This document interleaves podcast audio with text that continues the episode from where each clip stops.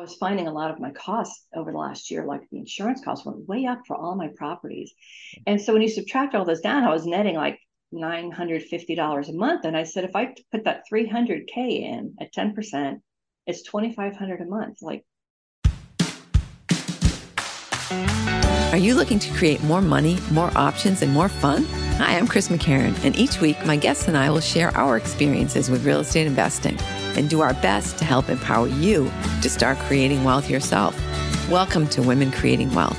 If you're ready to get started, visit womencreatingwealth.net. For now, let's jump into today's episode.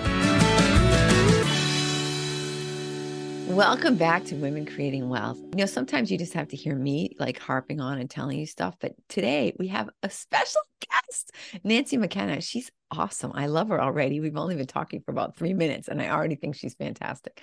She is a money coach. She's got a passion for transforming the lives of single midlife women by helping them to attain true financial freedom and independence with more than 35 years of experience as a corporate accountant and 17 years as a successful real estate investor, Nancy brings a wealth of knowledge and practical expertise to her clients and to us.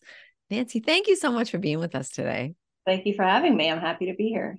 I'm psyched. So, Nancy, when you talk about, I mean, I guess I highlighted that and maybe it didn't need to be highlighted, but the, the idea of true financial independence and financial freedom, what does that really mean?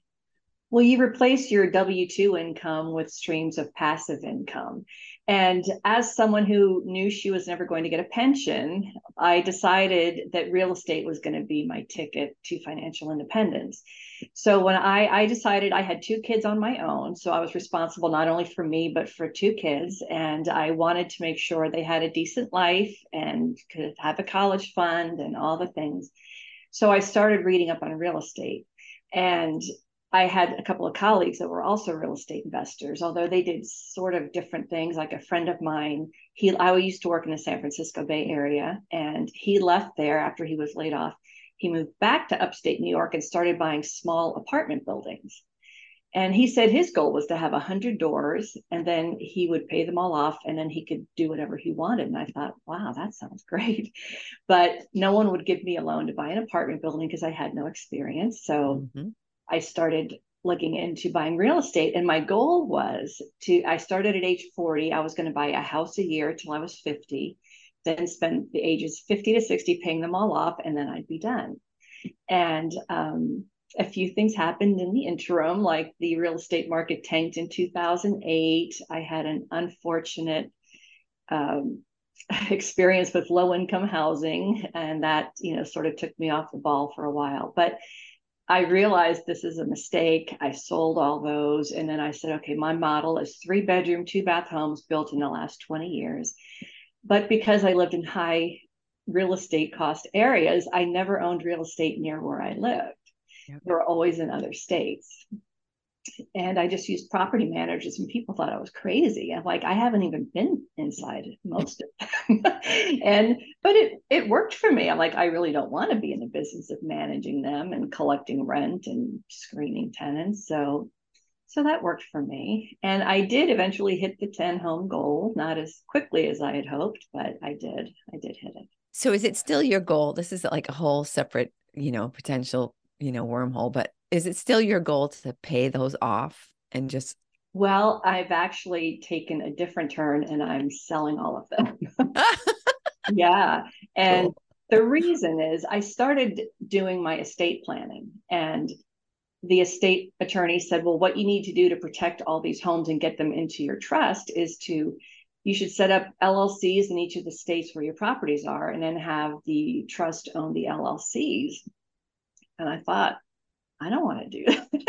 Because you know as a corporate accountant I'm very familiar with governance and taxation and all of these things. And if you don't do those right then there's no protection at all. It, yeah. the corporate veil can be pierced and the other thing I started doing is the attorney said well why don't you make a list of all your assets and keep them with a binder because as a single woman I mean no one knows where my money is except me. And um, so I started making a list. And again, my accounting background, I had an Excel schedule, a tab for each property, and I'm listing out property manager, HOA, property tax, insurance. And I thought, that's a lot of stuff to hand over to someone who has no experience with real estate. Absolutely. So I still love real estate, but I am moving into what I'm calling real estate adjacent things. And um, I had rentals in Raleigh, North Carolina, and the market was really hot. So I said, I'm going to take some money off the table. And I sold one of those homes to Zillow, which was a dream experience. Really? And it was actually like one of the last homes I sold before they stopped doing that. but, um, so I had I was holding on to the money and I'm like, well, what do I do with this money? And I still wanted to do something with real estate. And I thought about hard money lending. And I thought, okay, well, how in the world am I going to find people that want to borrow it and how do I vet them? And, that's hard. it's hard. So a friend of mine who also is a real estate investor told me about this this company in Las Vegas and it's called trust deed investing. So it's basically hard money lending, but they only work with people that have, they work with for 10 years that have long track records. So you can put as little as 10% into one of these and they they go for 9 months. And as much as you want, I guess. But if sometimes if you put 100k or more into one of these particular loans, you get a higher interest rate. Mm-hmm. And it sounded too good to be true, but my friend had been doing it for over five years, and I I have all respect for him. He's a great money manager. So I started putting some money in, and I put them into different trust deeds not all in one. And you get a check every month, ten percent. There's no cost. There's no vacancies. There's none mm-hmm. of that. And I'm yeah. like, okay. Never get a phone call. No one ever needs anything. Yeah, it's it, it's there's some you know hard money lending. The hard part about hard money lending for the lender is finding the right people.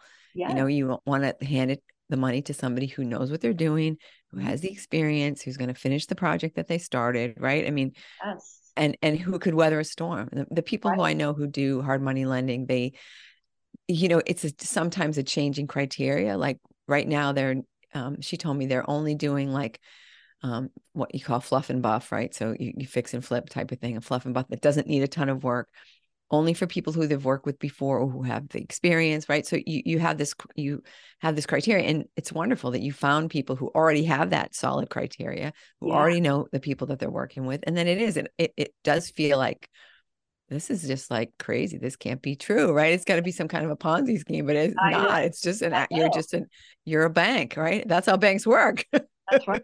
And so each of these master loans, it can range from 2 million to, to 20 million. So you just have a small piece of it. And um, yeah, last condo I sold, I was talking with the realtor because he is also an investor. He's like, why are you doing this? And I said, look, this condo I'm selling, it was 300 grand, say, and the rent was 1800, less property tax, less HOA, which had gone way up.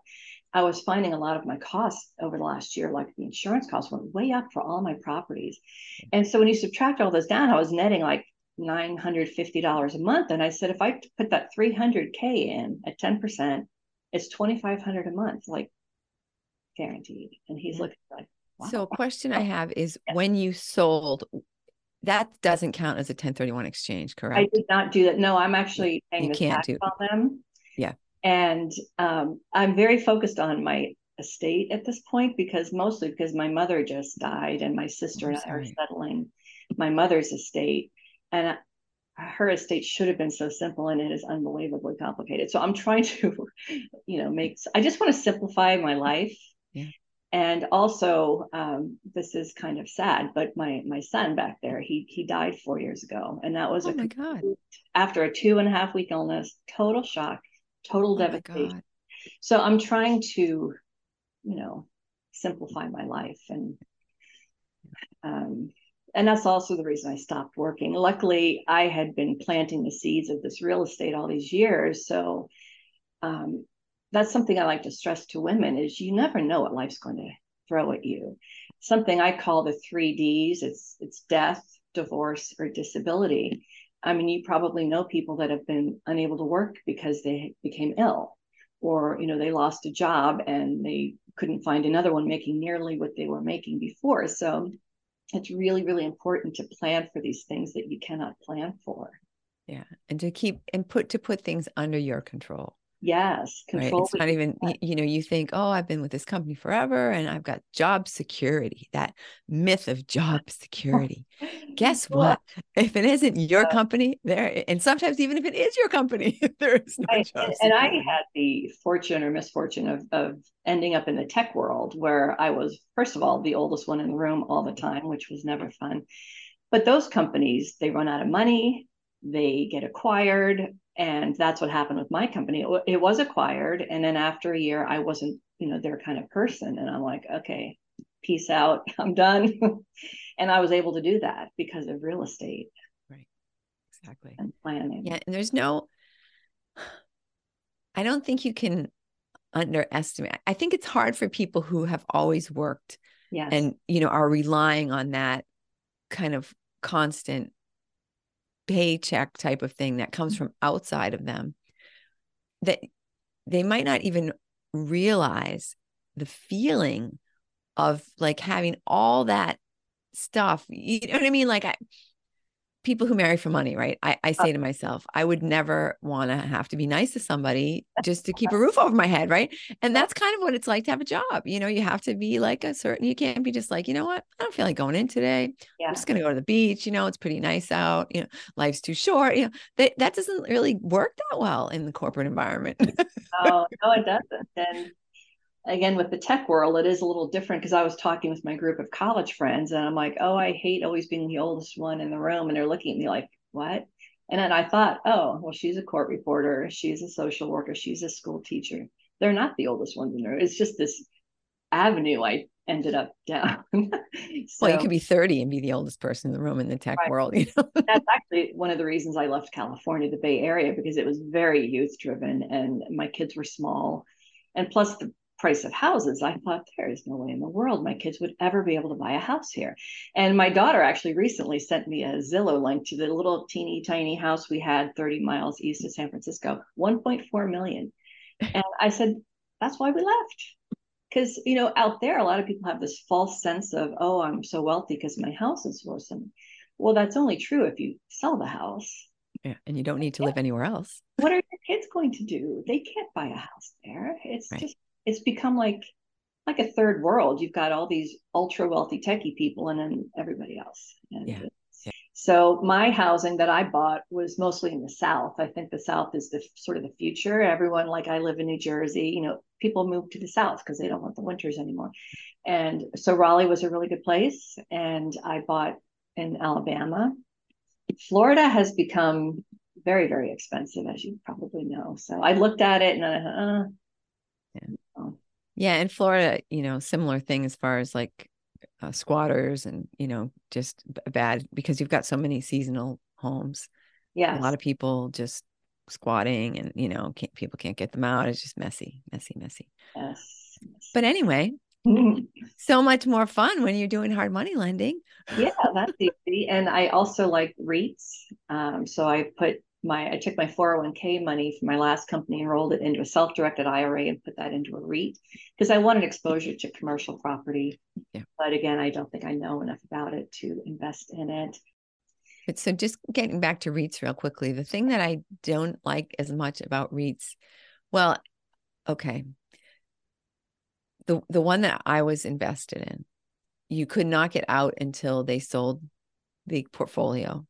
Huh. So you you got in and then you just had to wait until they were ready like okay now we're going to sell it and now you can get your money back. So i didn't like that piece but also a more traditional REIT like um one that i know a lot of my investor friends like is like nnn and that they ha- i think they're the ones who just do land. Okay. So they buy they own the land that uh, you know a big box store is built on or something like that. But even at that uh, a lot of these the, the actual tax filing can be quite cumbersome. So having it in a 401k is is a lot easier. mm-hmm. But do you do you find any of those? Have you you know discovered any of those shortcomings when you were looking well, at REITs? It hasn't been that long that I've been in it. It's been about a year, so I, yeah, I haven't had any bad experience yet. Um, but it's I, I just like the idea of sort of having my money in different places. So yeah. you know, something will I don't want to be all in on the stock market or all in on real estate. Yeah. i think a mix is for good. sure. Well, some people I know some people who invest in real estate, they'll say, Oh, I'm I'm in the stock market, but they're actually in a REIT. And you're like, you know, that's real estate, right? Not actually diversity. yeah, that's true. But yeah, there's lots. That's why I like listening to podcasts and hearing what other people have to say about things and, you know, what else is out there. Right. One thing that I've just done is I put money down on a 55 plus home. It's on the Chesapeake Bay, which I grew up in Maryland, and it's, I've always loved the water. And I was just looking at this going, this is like a fantastic resort. And I'm kind of young to be in a 55 plus place, but it's hard for me here because I don't work anymore and all of my friends still work. So I'm like, okay. Uh, so I liked the fact that there's sort of a built in community. So I'm buying it as a second home because I have severe anxiety about selling this home because my son grew up in it and I, I, I have a lot of issues about that, but, and I do like it here. It's, it's, beautiful, you know, in this part of New Jersey out here in the country where I am, yeah. but I don't love the winters or the spring. We don't seem to have spring. It seems to go from winter to summer. So, yeah. So that's something. So, you know, I, I would own two homes and, um, so that I still have my real estate. It won't produce income. Although I was thinking about it this morning, like, I wonder if I could do short term rentals at that place if that's allowed. You never yeah, know. some, some a lot of places don't allow less right. than like three months or six months. You know, just to kind of get away from that transient feeling. Yeah, people and I like to know their neighbors and stuff. Right. Yeah, because I know in Florida, I was looking in the St. Petersburg area, and a lot of them, and I thought it would be city by or property by property like the HOA, but no, it's by city because yeah, yeah the, and understandably they don't want all these transients. And, yeah. And it can be both. You know, sometimes you'll be in a city that allows it, but that particular HOA doesn't. So yes, that's true. yeah. But yeah, it became so expensive there. The HOA fees alone and some of these condos were more than my mortgage and other places that I own. Oh, I, I thought they only I mean over time. Yeah. Yeah. And I think I don't know we don't need to talk about all the reasons I don't really care that much for Florida. it's just the cost alone. Um, yeah. But now, Nancy, when you, I, I, I want to talk about this a little bit because I think, you know, everybody who's listening has undoubtedly heard of real estate investing, is familiar with real estate investing, but is potentially not actually doing it themselves. Mm-hmm. It sounds like when you, you know, you're just like, okay, I need to make some money. I want this stability. I want this passive income stream. So I'm going to learn about real estate XYZ. And then you just did it. Is that kind of the way it worked? Or did you have any like, well, that's exactly barriers? I read, a lot about it. And then I spent a lot of time thinking, where will I do this? Because again, I lived near San Francisco and it was obviously not yeah. tenable to do it there. So I actually, the first one I bought was I heard a commercial, and it was for people like me. They wanted to invest in real estate, but they couldn't do it in California.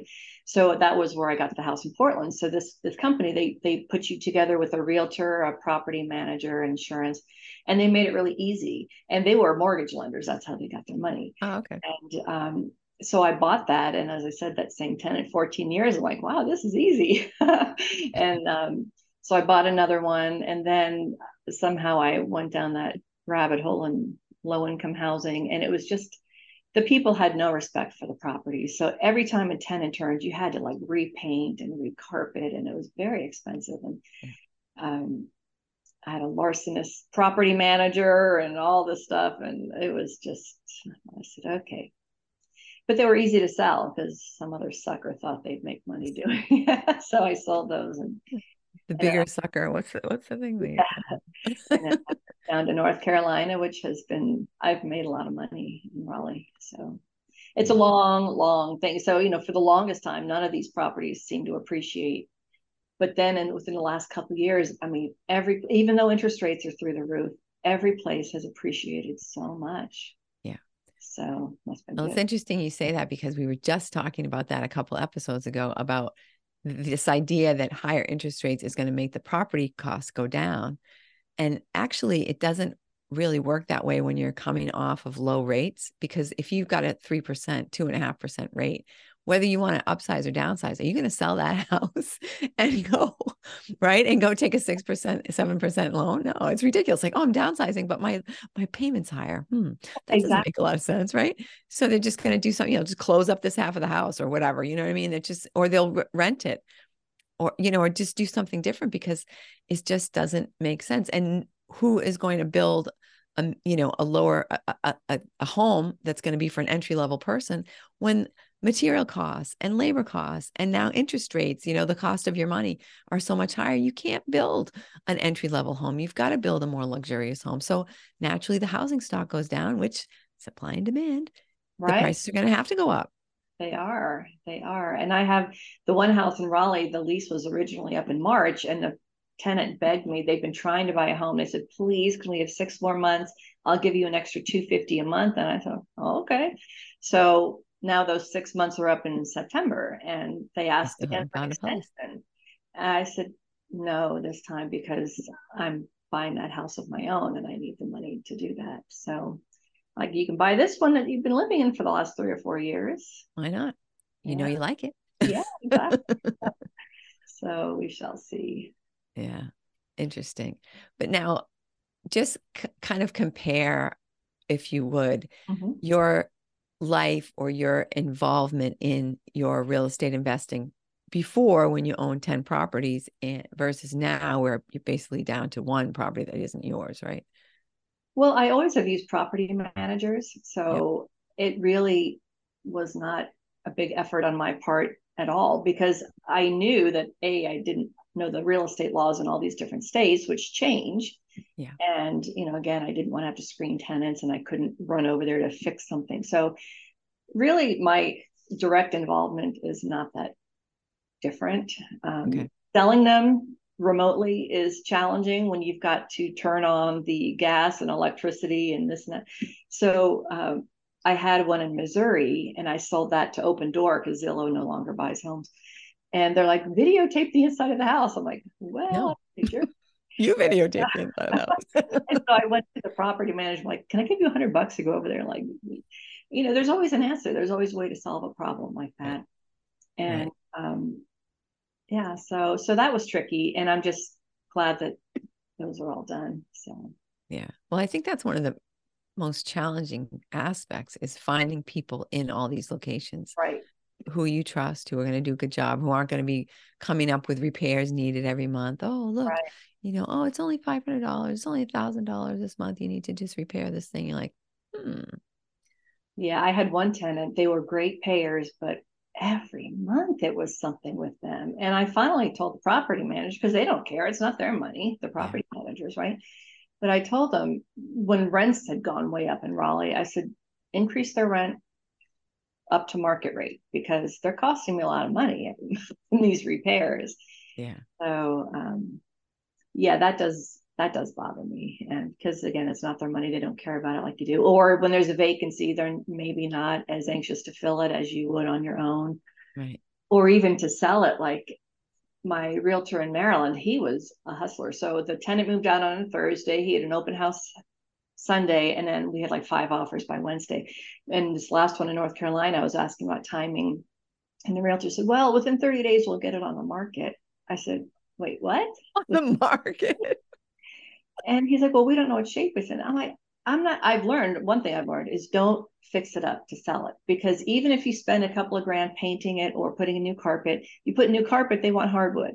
You know, whatever you do, it could be a complete waste of money. Right. So yes, clean it, that I'm okay with, but don't do anything else. So what 30 days? What is that about? Right. I don't know if it's a Southern thing or what. I'm like, oh, yeah. I'll work on that.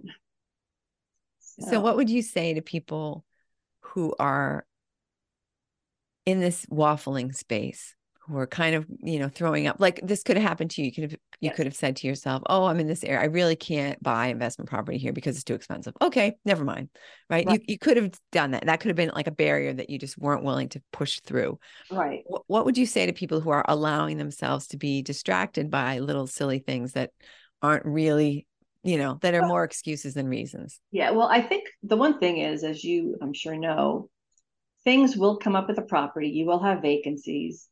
Um, so make sure you have enough cash lying around to cover if it's vacant or if something needs to be fixed. But other than that, I'd say take a deep breath and and just try it. And you can get advice from people who have gone before you.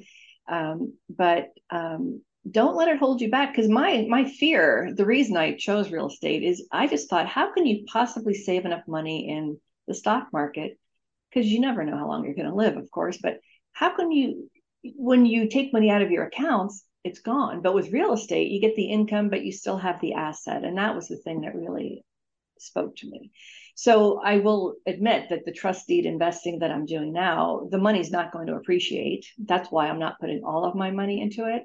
Right. But it's a steady stream of income. So I'm trying to balance, you know, safety and security and, and income.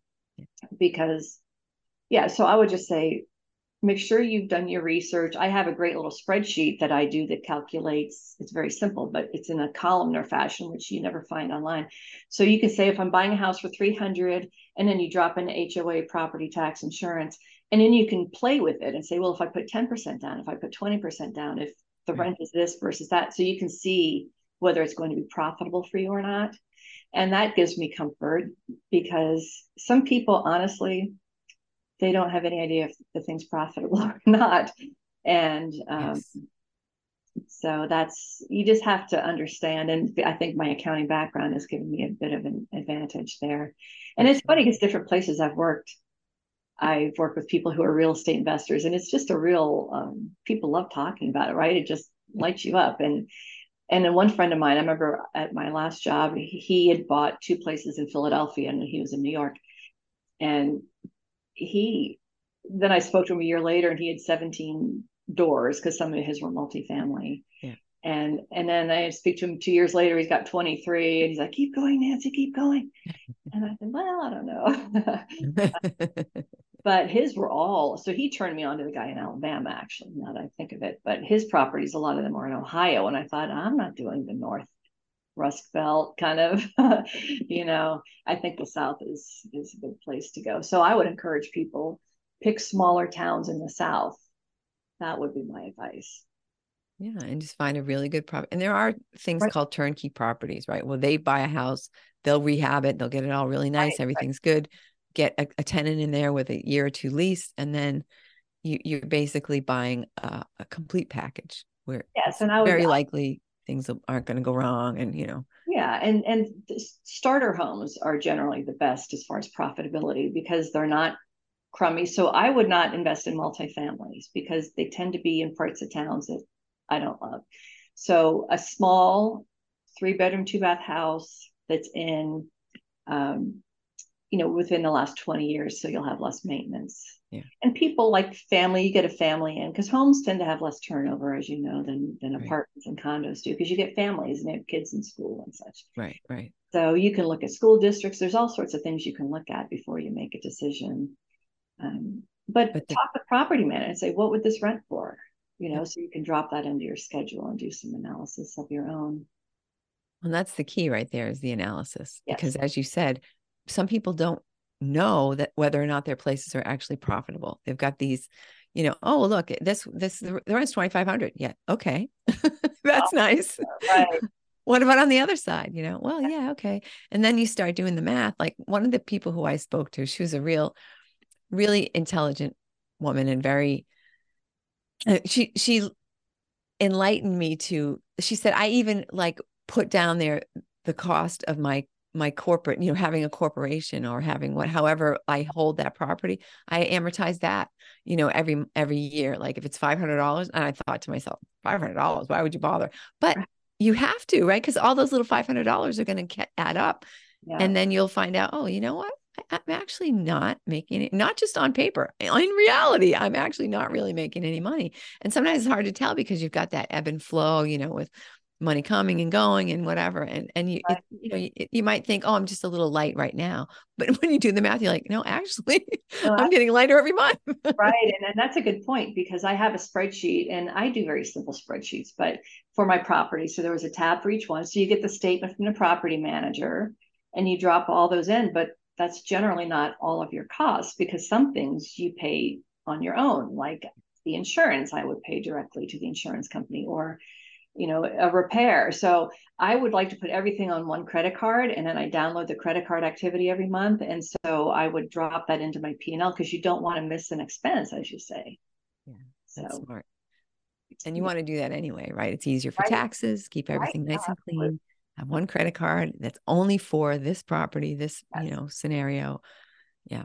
Because it's easy to forget, especially when you're selling properties. You have to put deposits down on all of these utility companies in different states, and it's it can you know it's a lot to uh, administer. So absolutely. Did you find anything when you were finding good property managers? How did you go about getting people who were, ended up being dependable? Well, I've only had one that I thought was really bad, and that was the one that didn't give me the money she collected from the tenants, and um, that was bad. Um, but in general, the one in Alabama was a referral from someone I knew and respected. The other ones generally, um, there was that company I worked with, and they would connect you to property managers. And you know, I think, yeah, there were some that there's things that you're never going to love about what they do. Um, and then you just have to be your own advocate and just because in the squeak wheel gets the oil if you keep emailing them or calling them they will to you before someone who isn't complaining right? So you do have to pay attention. I will say that even though it's hands off and on property managers you do have to look at the statements. You do have to know what's going on because sometimes you find like tenants disappear in the night. And i remember one property manager she said all that was left was a shoe in one of the rooms. But that was the low income housing. Then I heard later that there had been a shooting in the house next door, and I'm like, okay. Yeah, they probably left in the night, like, we don't want to stay here anymore. Wow, that's such a shame. But it's funny these stories. Like a friend of mine that bought those small apartment buildings. It was in Syracuse, and he he was the owner, but he told them all the tenants he was the property manager. He didn't want them knowing he owned them. Hmm. But he said he was watching the news one night and there was a bank robbery and the suspect was one of his tenants. oh my goodness. And he okay, great. one of his units and and you know all these funny things. Well, that's not funny, but um during COVID though, he was kind of creamed because he wasn't able to evict people that weren't paying. And I was lucky throughout COVID. I never had any issues with with tenants. Um, yeah, that's very, it was a kind of a unexpected and hopefully once in a lifetime type of scenario that was really tough on a lot of property owners. Yeah, but as far as property management, I don't go with an individual, go with a company because again with the individual that's where I ran into trouble. And also, I mean people get sick or they have babies or you know whatever. You want a company so they have a team of people that will take care. Right. It can't be like, oh, I'm on vacation. I'm sorry, right, we can't right. fix your problem right now. right. Yeah, because that actually happened with me. Oh, actually, the guy in Maryland, he was an individual guy, but I had to replace the air conditioning unit, and he was out of the country, so I had to, I had to do it, but yeah. it, that was tricky. Um, yeah, and you don't need that, right? You say if you want, if it's hands off, I want to be hands off, 100, percent right? So Nancy, I love talking with you. I think the time is just like flown by. I think we could probably have a two hour conversation. Right. right. Um, what, what, it, like imparting, what do you wish I would have asked you or what like piece of wisdom do you want to share that we haven't touched on yet? Oh, well, I think, you know, as uh, I don't know if your audience is, is just women, but I think, you know, as a single midlife woman, I just want to make sure that women are taking control of their financial destinies. I think it's really important. Um, and if you are in charge of your finances you, you know you're unstoppable right? Because you're not waiting for someone to do something for you. Like real estate investing actually my boyfriend at the time he said something to me once like he was worried i was going to come to him for money if something went wrong with the units. And i'm like what that's insulting. And you know anyway I, I never did. And i've been fine. There were months where it was really really tough. And i remember one tenant i had in raleigh she would always pay the rent really late. And the property manager said, Well, she's a single mother. And I said, Well, so am I. my kids want Christmas presents this year too, right? And it's like no excuses, just you know, exactly own your destiny. And if real estate's something you want to try, I think it's an excellent thing to do. And it's, I mean, it's a time tested way to build wealth for sure. It is. Absolutely is. Nancy, thank you so much. Oh, it's been a real pleasure. How can people reach you? Do you do you like um are you open to people reaching out to you and Oh, asking absolutely. questions or I have a website, nancy-mckenna.com, and I'm creating a little PDF for people that maybe want to get into real estate, but in a sort of real estate adjacent way. So there's different ways you can participate without directly owning property. So there you can go to nancy-mckenna.com forward slash real estate. Excellent. And I have a new Insta account and it's Ms. Nancy McKenna. And you can follow me there for lots of personal finance, um, empowerment sort of things for midlife women. And yeah, thank you for having me on the show. It was a pleasure. Excellent. Thanks, Nancy. And we'll put all those links in the show notes. Great. You're awesome. You're fantastic I, and an inspiration. I love you.